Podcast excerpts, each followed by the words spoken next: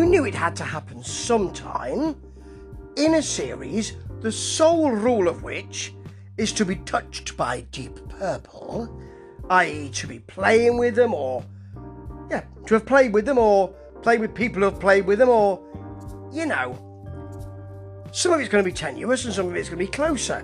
And this is pretty close. And it's Trapeze. And it's that Trapeze album that was their biggest. So it's You Are the Music, We Are Just the Band.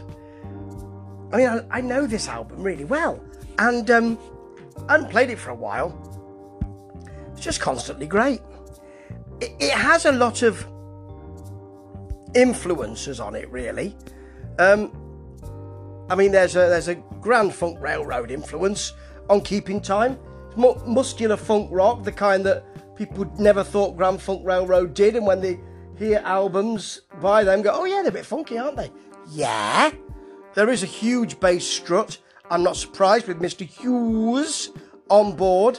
You know, tracks like that have great rock and sass, and this is the, as you might expect, the kind of grains the seeds of melding that funk and soul and rock together, which uh, which Glenn tried to do and did to um, to some chagrin and some delight, including mine, with um, "Come Taste the Band" with Deep Purple.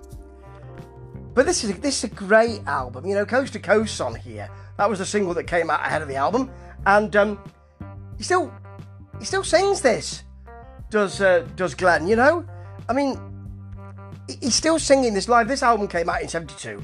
Still singing this live. Here, it's less open. It's tougher actually.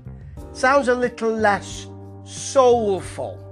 I like more of the soul in it, to be honest. I really do. Just if you're wondering whether it's only uh, it's only Glenn Hughes, only Glenn Hughes for the touch thing. Mel Galley's on here as well. Yeah, so there's one in the eye for you. If you were frowning or or widening your eyes to say it's only Glenn Hughes. I doubt if you were, but just in case you were, they are only a power. They were only a power trio, but they've got a lot of people on here, including Rod Argent playing playing keyboards, pianos, and Jimmy Hastings on sax. That's really good because it really does make this album something special. Will Our Love End, which is a soul, a sort of bedroom soul 70s feel.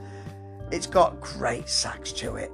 It's got um, a sweet softness. That sax kind of caresses you, saying it's okay, everything's all right. Really nice. There's also a lot of sort of Doobie's general gentle roll, the sort of early Doobies before they became more yacht rock, before they became ding ding ding ding ding ding ding ding ding ding, and got Michael McDonald in there.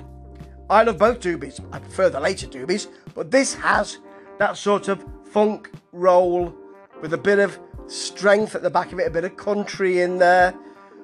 But you know, when you're, you're listening to these songs and the female vocals come in, there's no modulation there.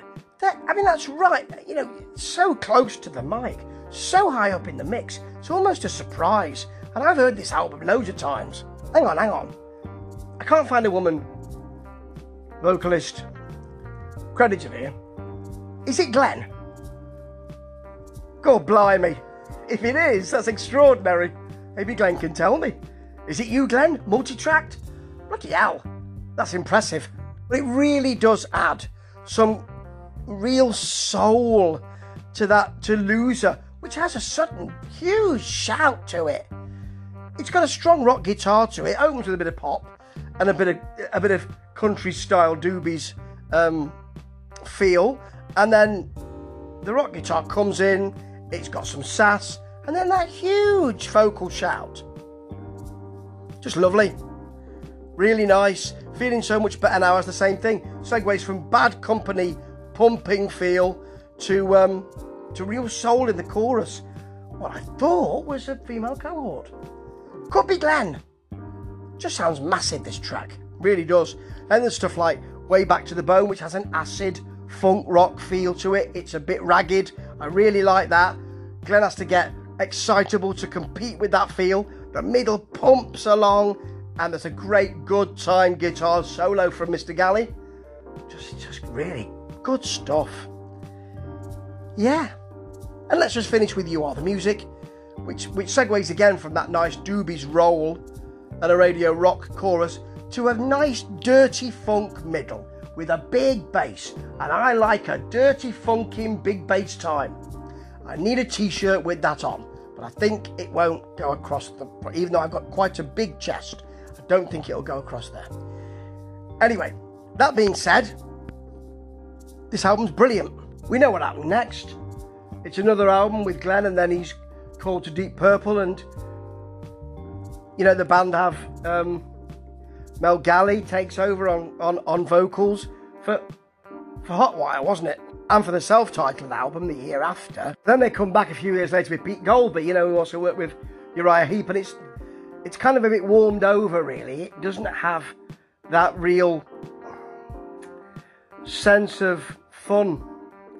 Um, I suppose their heart was ripped out of them really when when Glenn went to Deep Purple. But you can't blame him for joining them, can you? Even though I, you know, I've, I've seen interviews in which he, he feels guilty for that, but can't blame him. But this is a fantastic legacy of this band, and it has a, it does have a real influence on other um, funk rock bands, and quite rightly so, because it is a smashing piece of work. And is that you? Double track, Glenn? Do let us know. Ta ta.